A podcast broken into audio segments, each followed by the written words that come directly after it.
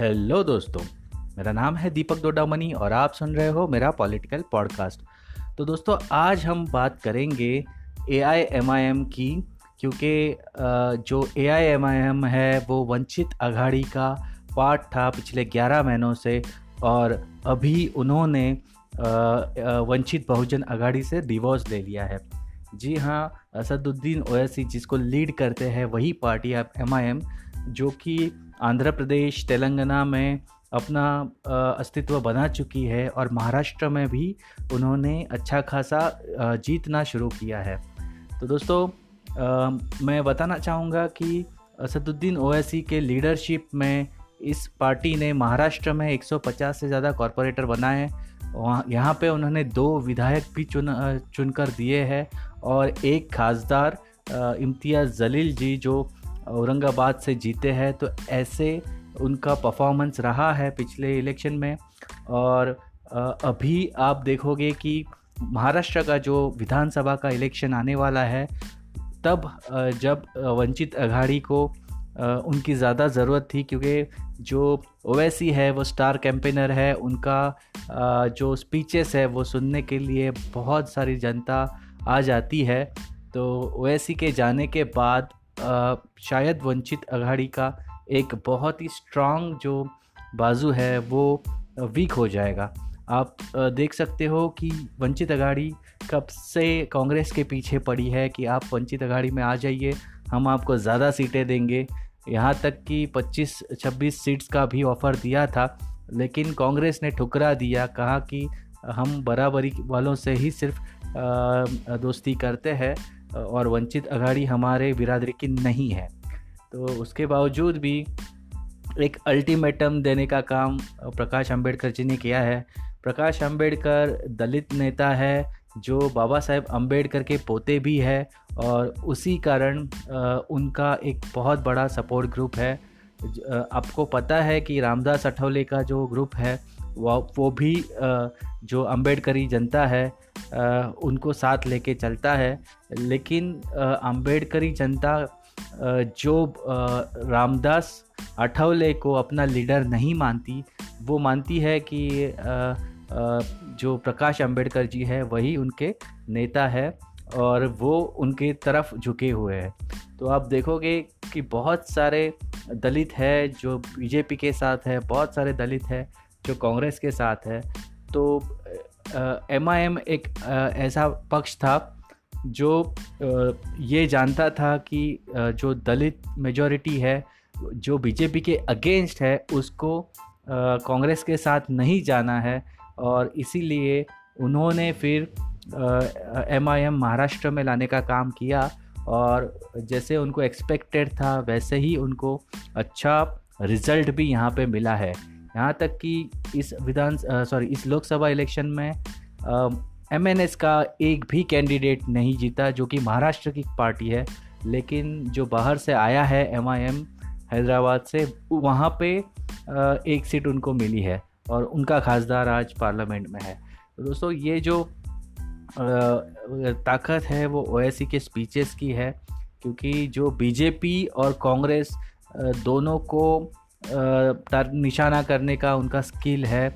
और आपने देखा रहेगा कि स्वामी जैसे जो दिग्गज भाजपा के वक्ता है, उनके साथ भी दो दो हाथ करने में वैसे ही आगे पीछे नहीं देखते।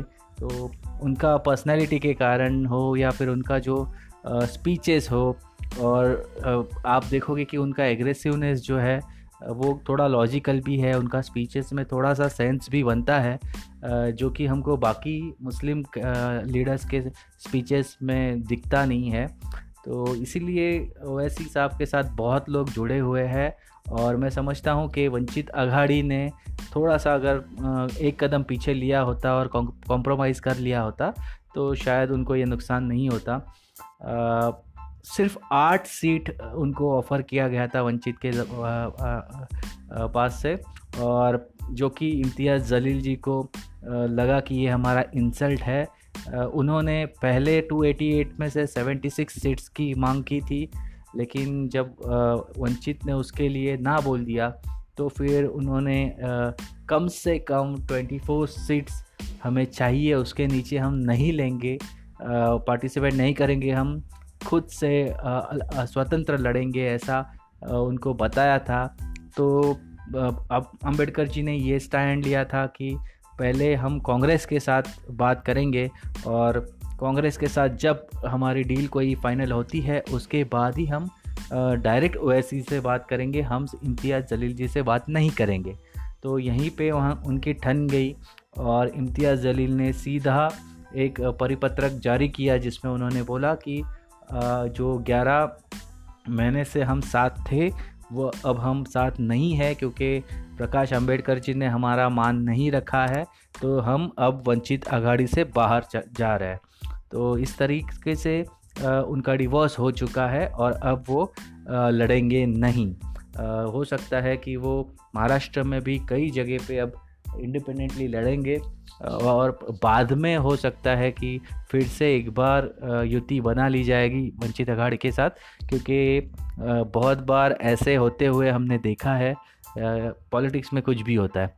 तो मैं यहाँ पे ज़रूर बताना चाहूँगा कि दलित का जो विषय है, वो यहाँ पे बहुत सेंसिटिव है। बीजेपी जो है, वो सिर्फ़ सिंबलिज़म में बिलीव करती है। हमने दलित राष्ट्रपति बिठा दिया तो दलित लोग खुश हो गए। अब हम बाकी दलितों को आ, कुछ आ, आ, समान हम अधिकार दे या ना दे दैट डजेंट मैटर क्योंकि हमने एक सिम्बॉलिज़म को हमने रिस्पेक्ट कर लिया है।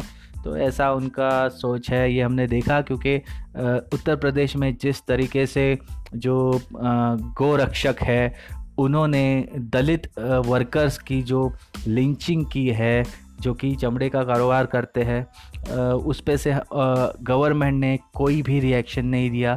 उल्टा उनको प्रोटेक्ट करने का काम किया है तो कहीं ना कहीं उनका जो दलित विरोधी चेहरा है ये सबको पता है, लेकिन उसके बावजूद भी सिर्फ़ और सिर्फ़ नरेंद्र मोदी जी का चेहरा देखकर दलित लोग भी बीजेपी के साथ खड़े रहते हैं और जो समझते हैं इस पॉलिटिक्स को वो कांग्रेस के साथ अभी भी है और जो कांग्रेस के वीकनेस के कारण दूसरा कोई ऑप्शन ढूंढना चाहती थी, वो अब एमआईएम की तरफ़ झुकते हुए हमें दिखाई दे रहा है। तो मेरे ख्याल से एमआईएम इस जो विधानसभा इलेक्शन है, वहाँ पे भी फिर से अच्छा काम करेगा, क्योंकि मुंबई में भाईखला जैसी जगह है या फिर मुमरा जैसी जगह है या मीरा रोड का कुछ हिस्सा है, वहाँ पे एम आई एम जीत सकता है और औरंगाबाद में तो उसने पहले से ही अपना गढ़ बना के रखा है।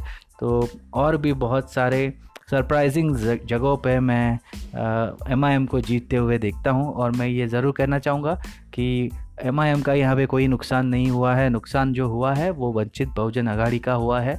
नुकसान जो हुआ है प्रकाश अंबेडकर जी का हुआ है। तो दोस्तों, ये था मेरा एनालिसिस डिवोर्स के बारे में एमआईएम और वंचित बहुजन अघाड़ी के। अगर आपको मेरा पॉडकास्ट अच्छा लगता है तो आप मुझे सुनते रहिए इसी पॉडकास्ट में।